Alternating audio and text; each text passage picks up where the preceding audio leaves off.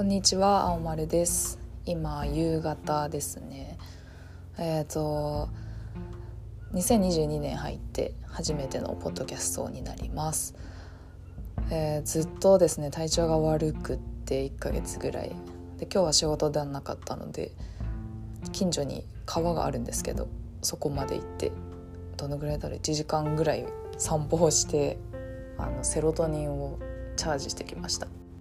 で去年の年末でもないのか秋ぐらいからですねあの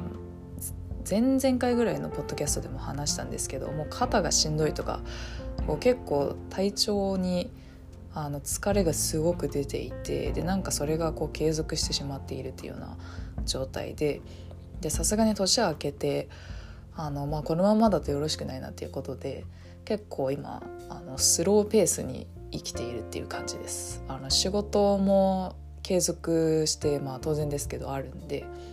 それもこう少しペースを落とすというか、まあ、ちょっとやり方を変えているっていう感じですね。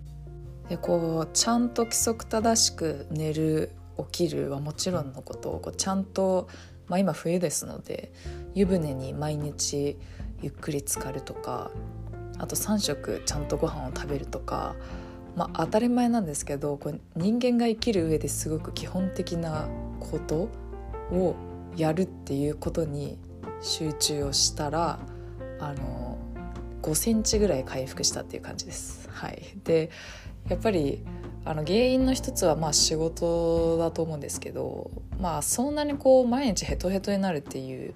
感じではなくて今ほとんど内勤なのでそういうわけじゃないんですけどやっぱりなんかこう脳みそがね完全に故障をした感じをこう察知してしまったので、うん、一旦こ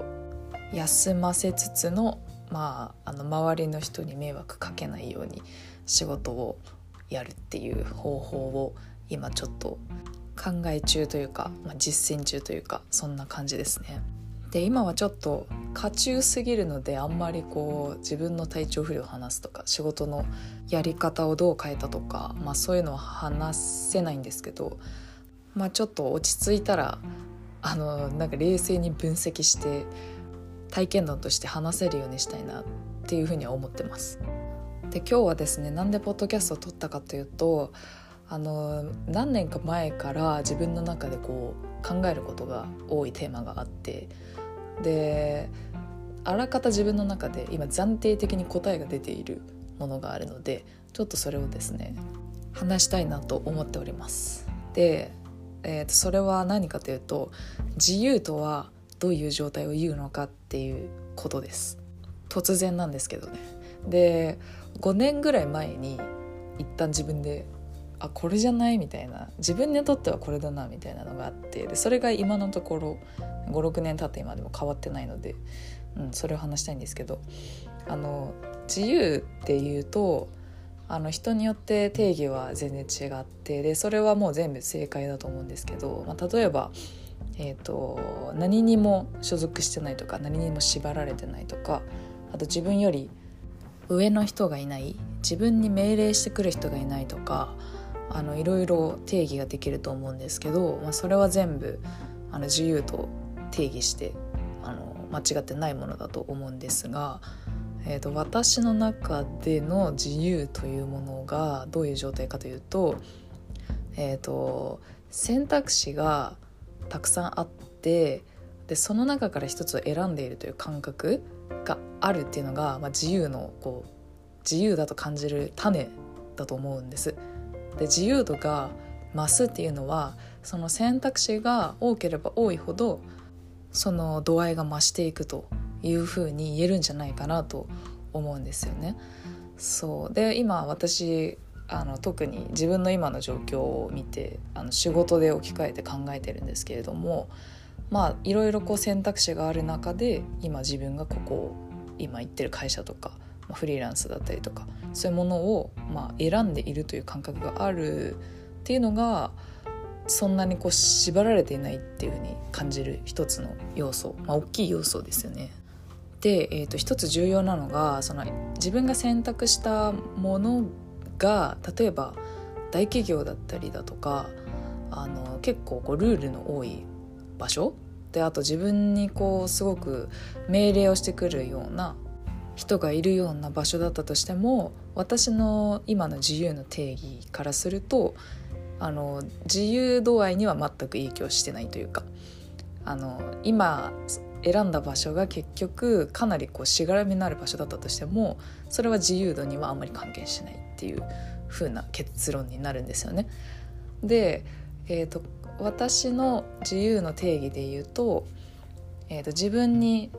技術力をつけるとかいろんなスキルを身につけるとかあとまあお金をたくさん持ってるとかっていうのは選択肢を広める要素なのでその今言ったスキルとかあ、まあ、経験もそうですよねスキル経験お金っていうのはあればあるほど選択肢が増えるので自由度が増すって言えるなというふうに今自分の中では位置づけています。で自由な生き方が好きとかっていう人を見るとあのなんかこう何にも所属せずずっとこうフラフラしてる不老者みたいなあの今の世の中ではこうあんまりあの地に足ついてないよろしくない人みたいに思われる印象があるんですけれどもあの何ですかねちょっとそれとは違っていて自由を追い求めた先にあの企業に行く人がいても別にいいと思うんですよね。なんかやっぱり自分の中でこう完結をする定義かなというふうに思います。であのいろいろこの数年間であ、ま、数年間でもないのか。あの、まあ、大学を出て社会人になってこう自分でこう日々何かを決断してで数年に一度こう会社を辞めるだとかあのなんか開業するとかすごく大きい決断を、まあ、してきたんですけれどもやっぱり自分の中で大事にしたいのは自らが選択をしたっていう認識をちゃんと持つことだなっていうふうに思いますね。それって結構幸せ度合いに直結するんだなというのをすごく実感をしていてで、まあ、仮にですねすごく大きい決断を誰かのアドバイスをこう鵜呑みにしたとか誰かに絶対やめた方がいいよって言われて思いとどまったとかそういう決断の仕方は、まあ、決断ですらないですけどねそういう選び方をしてしまうとこう自分の気持ちが入ってない道を行くことになるんですよね。で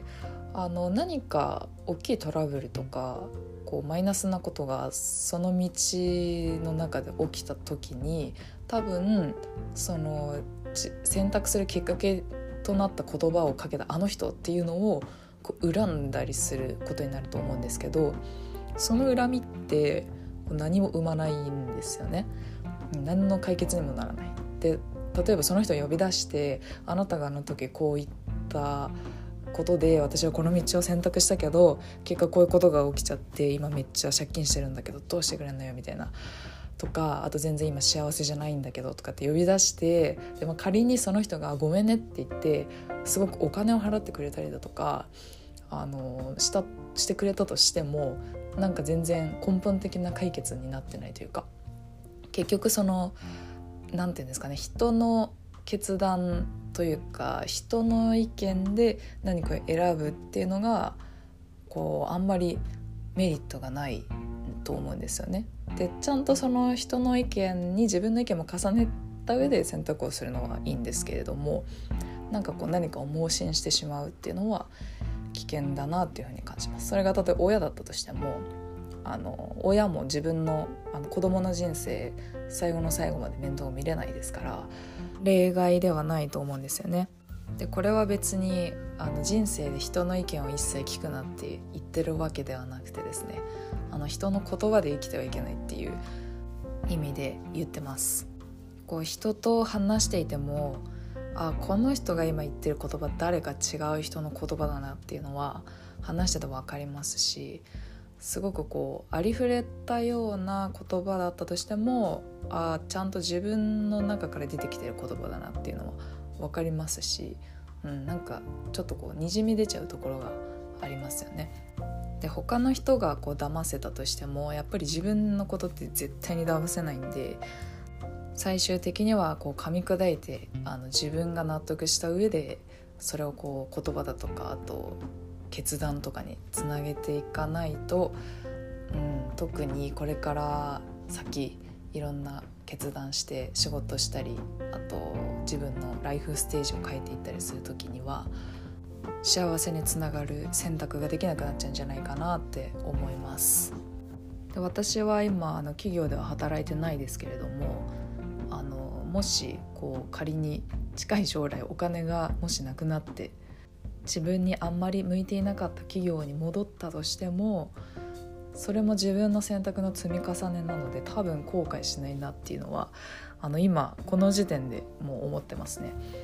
でそれでやっぱりなんでかっていうとちょっと話戻りますけれどもあの常に自分が自由であるからっていうことに帰結するかなって思ってます。